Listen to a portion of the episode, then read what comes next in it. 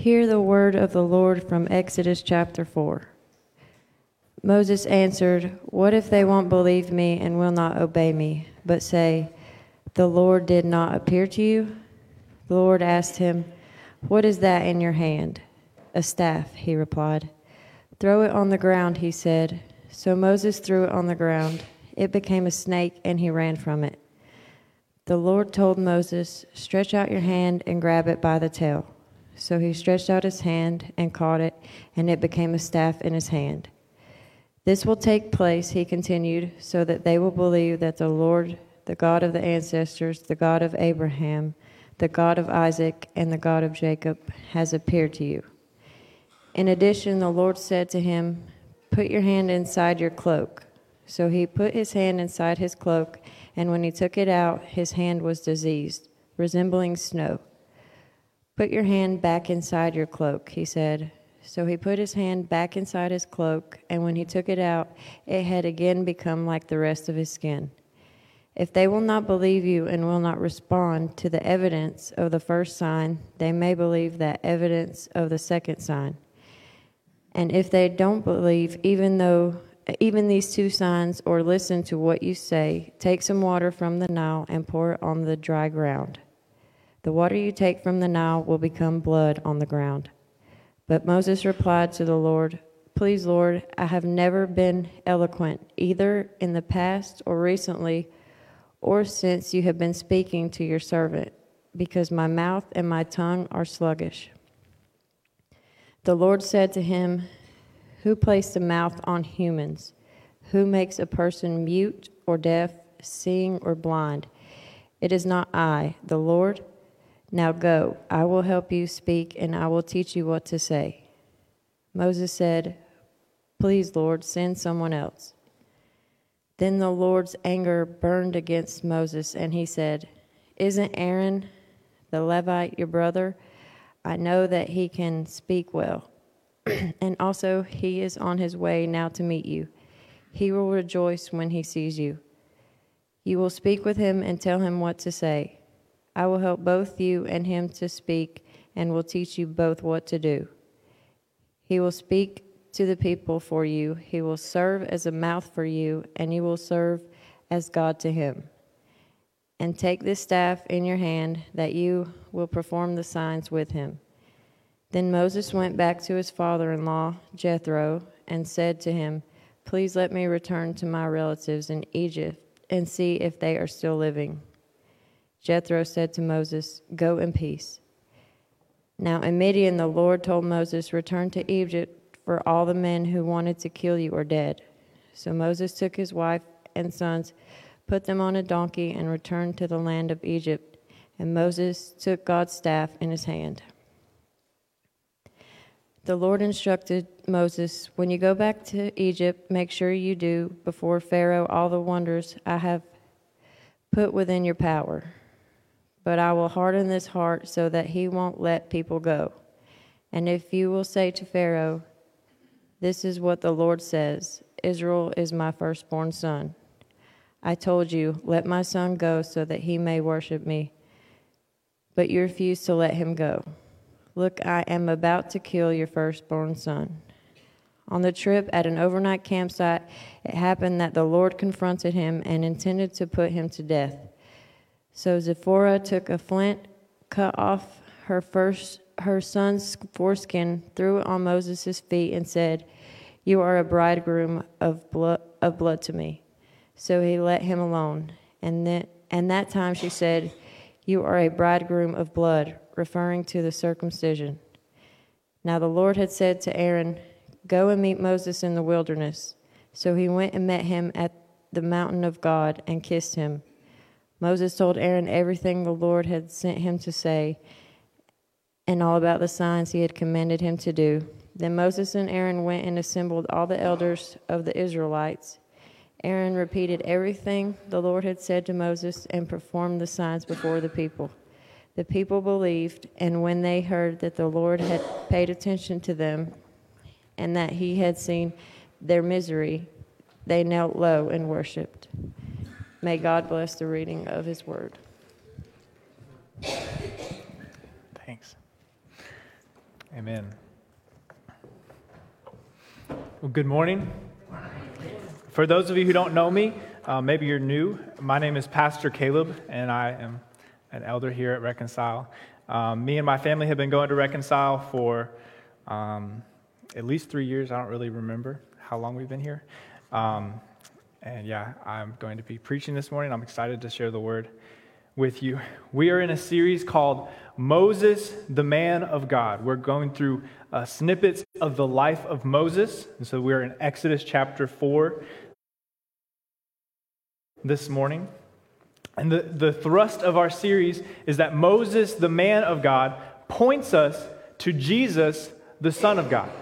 And so this morning we're going to see how Moses is pointing us to Jesus. By a show of hands, who thinks that reading the Old Testament can be difficult sometimes? Yeah, yeah. yeah. It, sometimes reading the Old Testament is difficult and it's confusing. You read a passage, you're like, like, what is this saying? What is going on here? Because we don't live in that context. It's, it's hard to understand sometimes. But there's a, uh, there's a way that you can read the Old Testament. Here, here's a, a point, a pointer for you for reading the Old Testament. Look for how it could be pointing to Jesus. All of the Old Testament is pointing forward to Jesus in some way or another. So when you're reading the Old Testament and you come to a passage that you're confused about, that you might not understand, think about how could this be pointing me forward to Jesus? We have a tendency when we're reading the scriptures to insert, insert ourselves into the stories. So, like, let's say we, we see the story of Moses and we think, okay, so we're Moses and he's doing this thing. So, what, would, what should we do? But in reality, the Old Testament and all these characters, they're pointing us forward to Jesus. It's not necessarily about us, it's about Jesus. And so that's a helpful tip when you're reading the Old Testament and you find something confusing. So this morning, we are going to see that Jesus is the greater Moses who delivers his people because Jesus was a willing deliverer. He was willing to sacrifice himself to deliver his people. And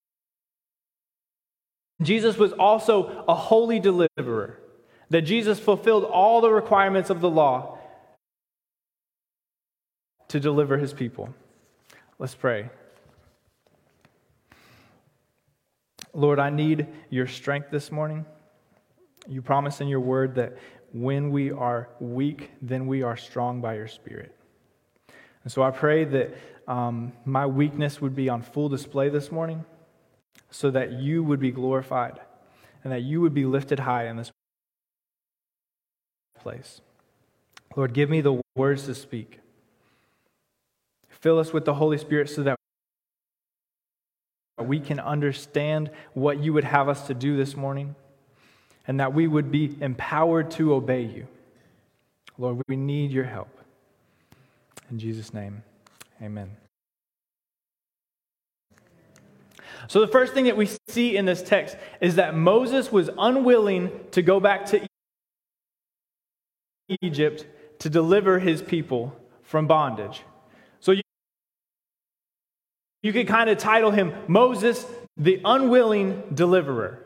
He was unwilling to go deliver his people. Look at verse 1. It says, Moses answered, What if they won't believe me and will not obey me, but say the Lord did not appear to you? And then the Lord answers him. And then verse 10, he says, Moses replies to the Lord, Please, Lord, I have never been eloquent, either in the past or recently, or even while you're speaking to your servant now, because my mouth and my tongue are sluggish. Then the Lord answers him again. And the third time in verse 13, Moses says, Please, Lord, send someone else. So God had set out a mission for Moses. He had presented this mission to deliver his people from Egypt. And Moses' first response is, I don't want to do that. That sounds difficult.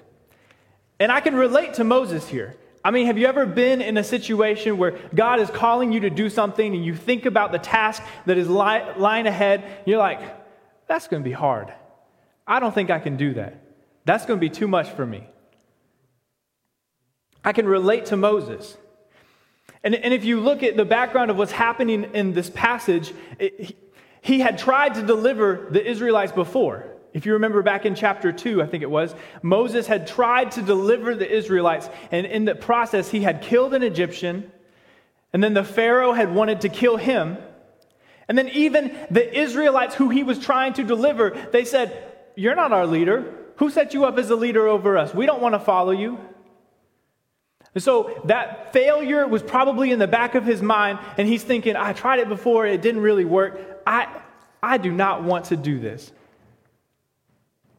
Yeah, let me encourage you this morning. Even if you have a messy past, even if you have a, a broken history, like Moses was a murderer, even if you have a broken past, God can use you in the present. God can use you right now to accomplish his purpose if you would submit to him. You're not too broken for God to use you. And, and even though Moses is unwilling at first to obey, God is still patient with Moses. Three times Moses says, I don't want to do that. And God answers him every single time. Moses brings his doubt to God, and God responds three different times to Moses. He's gracious and he is patient. And he, he goes alongside Moses. Sometimes when we have doubts or when we have confusion, we, we run away from God and we run away from His people. We isolate, we like to go off on our own. We say, I'm going to figure this out myself. And so maybe you go on a, a YouTube rabbit trail, maybe you go into a, a deep dive in some podcasts or something like that. But we don't go to God, the one who can actually answer the questions that we have, the one who can give us comfort in the midst of confusion. We need to go to God with our doubts and we need to go to his people. And often, when we go off by ourselves to try to find the answers, we come to conclusions that are just too simple. We, we don't get a full, complete picture. Like, like we might ask the question why is there racism in the world? Why are people racist? And then you might, if you go off on your own, you might come to the conclusion that, well, maybe just all white people are racist. Maybe that's the answer. Or if you, if you look at the Old Testament, you're like, the Old Testament is confusing. I don't really understand it. You might come to the conclusion on your own that, well, this means it's not really relevant for my life. So I, sh- I shouldn't read the Old Testament because it's confusing. It doesn't make sense to me. When we have doubts or we are confused about something, we need to go to God with those doubts and that, with that confusion.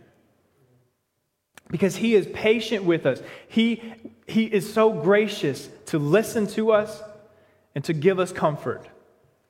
And He answers us. Like, it's hard to have a relationship with someone when you're not honest with them. When, you, when someone offends you and you don't go to that person to tell them, like, hey, I was offended by this or I was hurt by that, what kind of a relationship is that? that that's not a relationship. When we are honest with God about difficulties that we're going through, about doubts that we have, about confusion, about where we should go, that grows our faith. If you read the Psalms, the Psalms are just full of people asking God hard questions. Like everything in the Bible is not good coffee cup material. You know, like you get the coffee mugs with the, with the little scriptures on them. Every verse in the Bible is not good to put on a coffee mug.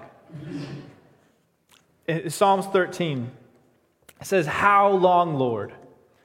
Will you forget me forever? How long will you hide your face from me? How long will I store up anxious concerns within me, agony in my mind every day? How long will my enemies dominate me? The psalmist here is being honest with God. He's saying, I am having struggles. I feel like you've left me. I feel like you're not with me. Where have you gone? Will you come and show your face to me?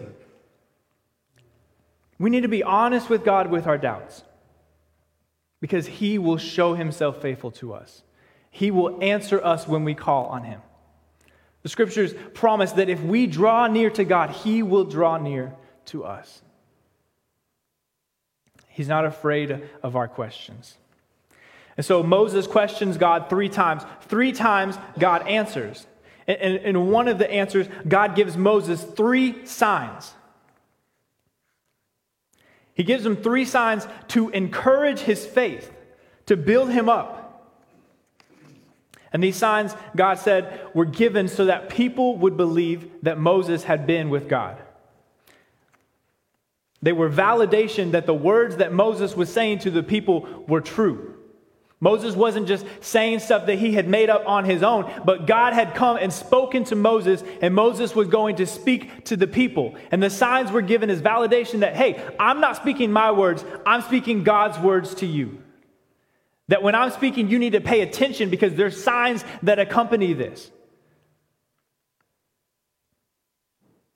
It reminds me of the life of Jesus. That when Jesus was on the earth, he was not he was speaking, he was making claims that he was God. He was making claims that he was the only way. And he backed up those claims through signs. That Jesus was performing miracles, he was casting out demons, he was doing all of these things to validate the claims that he was making. And the ultimate sign that he gave was his resurrection. Right? That was the ultimate validation that what he was saying was true. Because they killed him and they thought, we did it. He's gone. He's out of the way. That liar is gone. But Jesus wasn't lying. He was speaking the truth, and God vindicated him by raising him from the dead. The signs were given to point us to the reality of what the words that he was speaking. And signs are still given today. That we have signs happening all around the world that point to the truth of the words that we speak.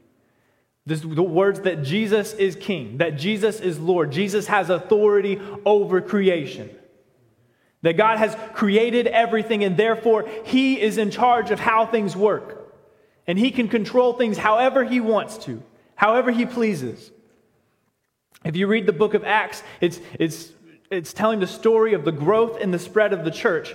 And the growth and the spread of the church was accompanied by signs. The apostles were performing signs and wonders, casting out demons.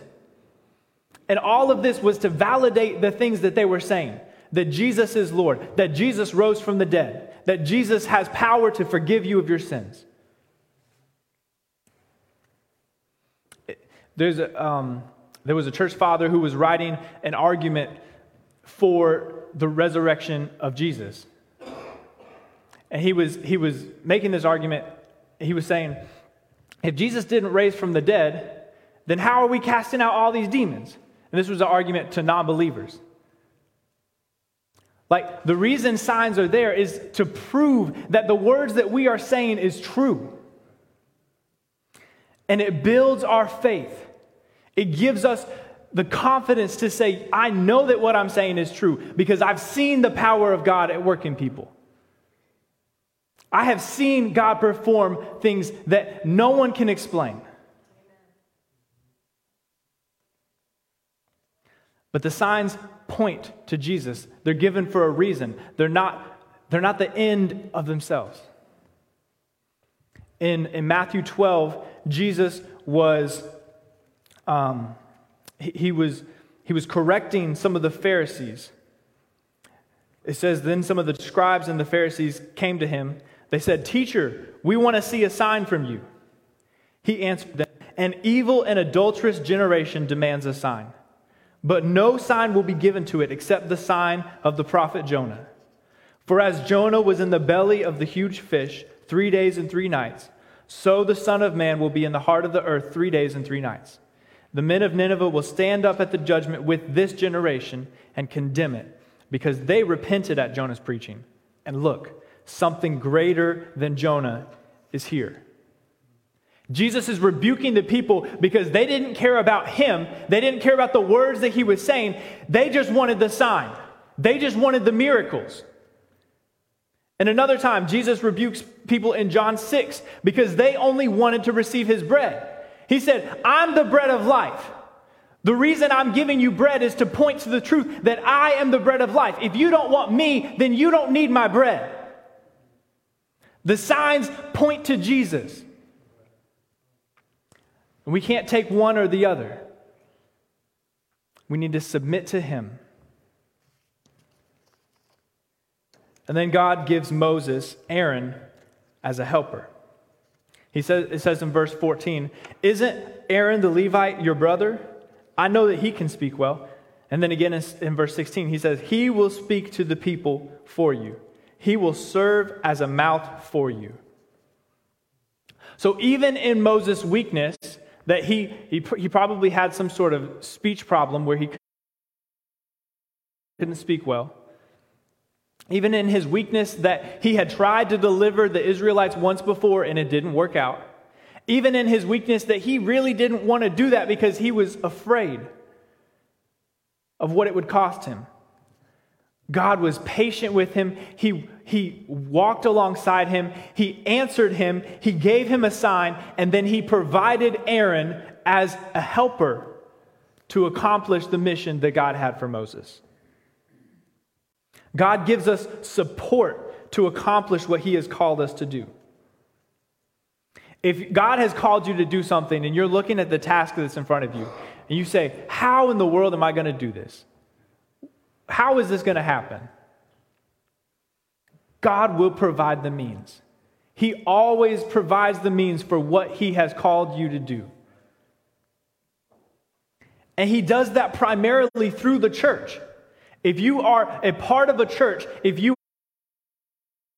are in community with a local church, that's how God provides the means that we can encourage one another, that we can spur each other on to good works, that we can provide financially for one another if we need to. Whatever we need, God provides for us in the church to, accomplish the mission that He has. And this is why the church is important. The church is not an afterthought to the mission of God. God doesn't have a mission and then the church kind of distracts from it and it's, it's okay, it's over here. No, God has a mission to accomplish, and He accomplishes it primarily through the church. That when we are part of a local body of a church, we are joining in the mission of God.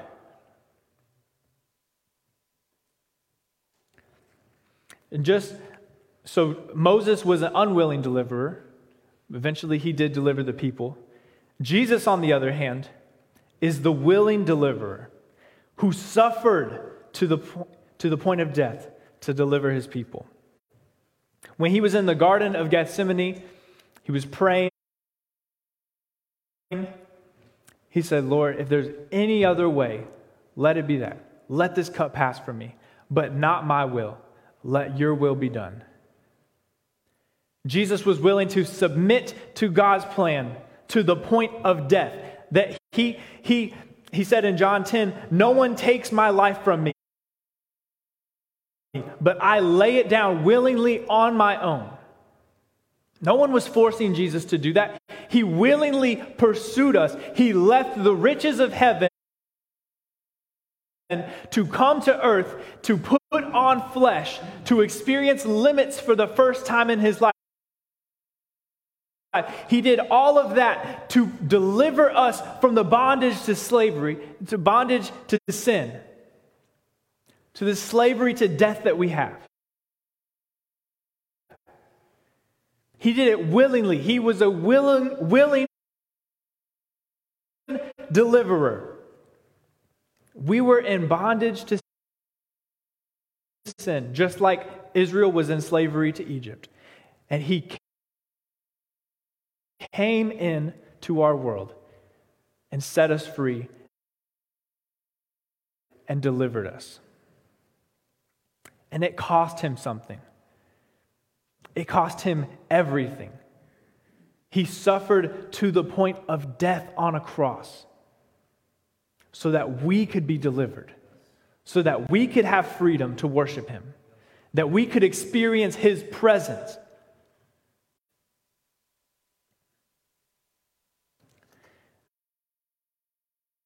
So, as Moses begins to obey and begins to follow in verse 18 through 23,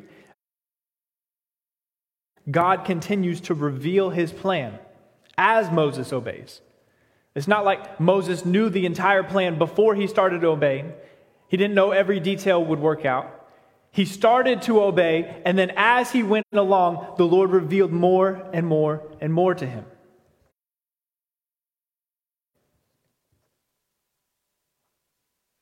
But God already knew how the entire story would work before it ever started. Y'all, this is this can give us confidence when we don't know if when we don't know if something is going to work out. If we are trying to follow the Lord and live in his mission, and we're like, I don't know if the mission is going to work. I don't, I don't know if, if, wel- if people in welcome are going to be saved. I don't know. God knows. He has a plan. He has a mission that He is going to accomplish. And so we can go with boldness, we can go confidently saying, I don't know how this is going to work out, but the Lord has a plan. He knows how this is going to work out, and He has called me to go, so I am going to go.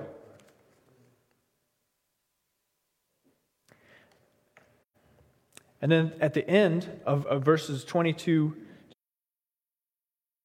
to 23, he says, You will say to Moses, This is what the Lord says Israel is my firstborn son. I told you, Let my son go, so that he may worship me. But you refuse to let him go. Look, I am about to kill your firstborn son. Y'all, when I first read that, I was like, whew, that's not light. But it shows us that sin is real, the wages of sin is death, that sin has generational consequences. The things that we do don't just affect us. A lot of times we like to think that when, I, when I'm sinning on my own, that I'm not affecting anybody else, that no one else is getting hurt by this. Sin always has consequences for other people. Sin always affects the people around us. And there's generational consequences to sin. And Pharaoh, Pharaoh wasn't innocent. He, a couple chapters ago, we were reading about how Pharaoh was killing all of the male children of the Israelites. The Bible says you will reap what you sow. If you are sowing into death, if you live by the sword, you will die by the sword. And so God is just. And Pharaoh was punished. And then Moses, we see here through verses 24 through 26 that Moses needed to consecrate himself to lead God's people. Consecrate just means set himself apart, to be holy. Verses 24 through 26. On the trip at an overnight campsite, it happened that the Lord confronted him and intended to put him to death. So Zipporah took a flint, he cut, she cut off her son's foreskin, threw it at Moses' feet, and said, You are a bridegroom of blood to me. So he let him alone. At that time, she said, You are bridegroom of, bridegroom of blood, referring to the circumcision. So, what's going on here? When I first read this, I was like, What in the world? What? All right, Moses, Moses was following God's commands, right? He was going to go to Israel, go to Egypt to deliver the Israelites like God had commanded. But God had commanded something before that. When God had made a covenant with Abraham and the Israelites as a nation, he made a covenant that they would be his people, that he would be their God, and that they would circumcise themselves as a sign of that covenant. That that's the way they said, We are God's people. That's how you knew that they were God's people. That's how they identified themselves as the people of God. And Moses had not done this to his children. And so Moses is going to lead the people, the Israelites, out of Egypt, but he was not identifying with the people that he was going to lead out of Egypt. The very reason God wanted them out of Egypt was so that they could be his nation, that they could be his people and represent him to the world. And Moses had not done the sign that signifies that. Could, the, the, I was reading a commentary. There was a couple different reasons, maybe why he hadn't done this. Maybe it could have been a social pressure that uh, his wife didn't like the idea of that, that that wasn't in her culture. She didn't want to do that. So that could have been a reason. It could have been that when he was growing up in Egypt, Egyptians didn't do that. And so maybe his cultural background was like, oh, we, we don't do that. Or maybe the social pressure of his wife was like, oh, we, we don't do, I don't want to do that. Let's not do that. No matter where we come from or who around us is telling us to do something a certain way, we need to follow God first. If God has given us a command, no matter what the cost socially is, we need to follow him. We need to live in obedience. And sometimes following God's law will cost us, either socially or culturally. Maybe we'll do something that, that the culture says, mm, that's weird. I don't, don't do that. But we need to follow God first. And we need to identify with God's people. This is why it's important that we be in a local church, that we be partners in a church or members in a church, that we be committed to serving in a church, because we need to be identified with God's people.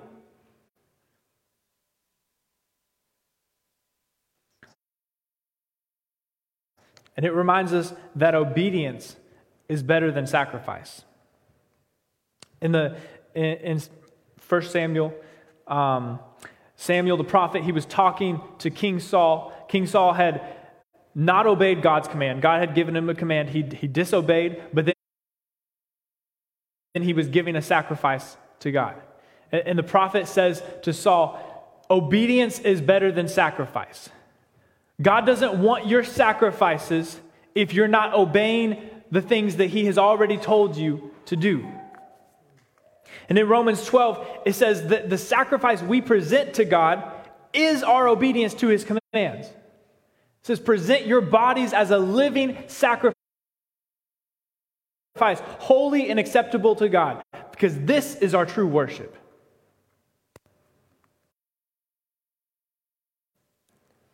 Our obedience is the sacrifice. So Jesus Jesus is better than Moses because he is a holy deliverer. He is a deliverer who has followed all of the commands that God has given him. He's fulfilled all the requirements. And Jesus came face to face with temptation in, in, in the wilderness. He had fasted for 40 days and Satan came to tempt him. But he was victorious over sin. He never once disobeyed God. He, he never, he, he was so perfect that he could say, I never do anything that I don't see the Father doing. I don't say anything that I don't hear the Father saying. Whatever God says to do, whatever God does, that's what I do. And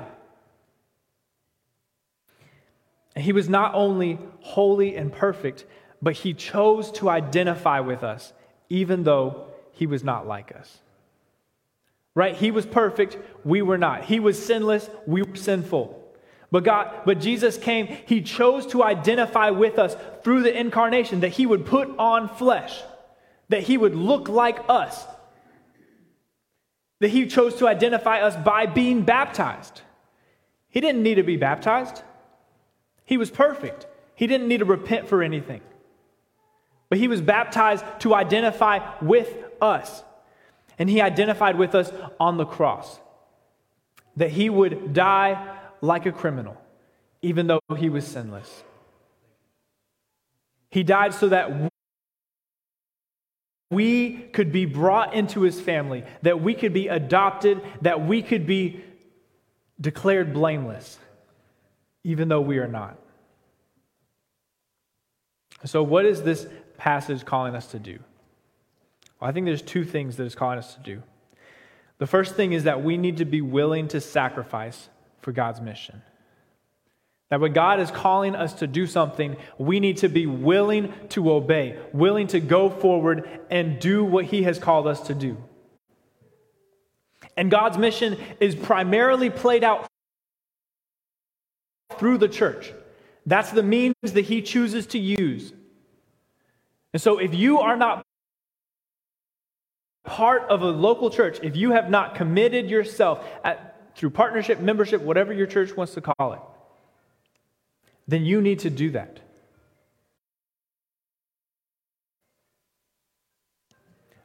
Just like Jesus left heaven to pursue us, we need to get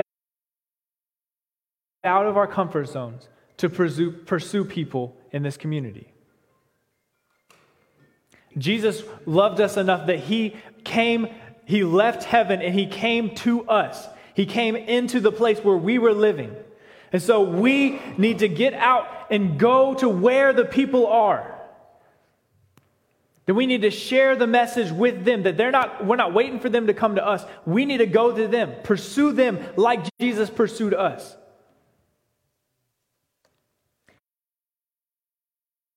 And the second thing is that we need to be consecrated, that we need to be holy, we need to be set apart. Maybe you are, this is more of me. I like to sacrifice, I like to serve people, I like to do a lot of stuff. But sometimes my life is not right. Sometimes I'm worried about all the things that are happening out here, but my soul is in turmoil. That I'm living I'm living in disobedience in some areas, but I'm like, it's okay because I'm doing all of these good things out here. If that's you this morning, you need to repent. You need to live in obedience to God first. That is your primary sacrifice. That's the primary way that we sacrifice for God, by living in obedience to what He has called us to do. And then we can worry about going out and serving, doing all these things outside of us. But we need to get ourselves right first. We need to repent. We need to put our trust in Jesus. We need to follow him. So let's pray. Lord, I pray that, Lord, thank you that you are gracious. That even though sometimes we are unwilling to follow you, that we are unwilling to sacrifice you were willing to leave the riches of heaven, to come, to put on flesh, and live the perfect life and die on the cross in our place so that we could have freedom, that we could have life, that we would be able to experience your presence, experience a relationship with you. Lord, I pray that, that we would not let that waste that we would, we would go in your presence, we would seek you. Lord, help us to obey you. In Jesus' name, amen.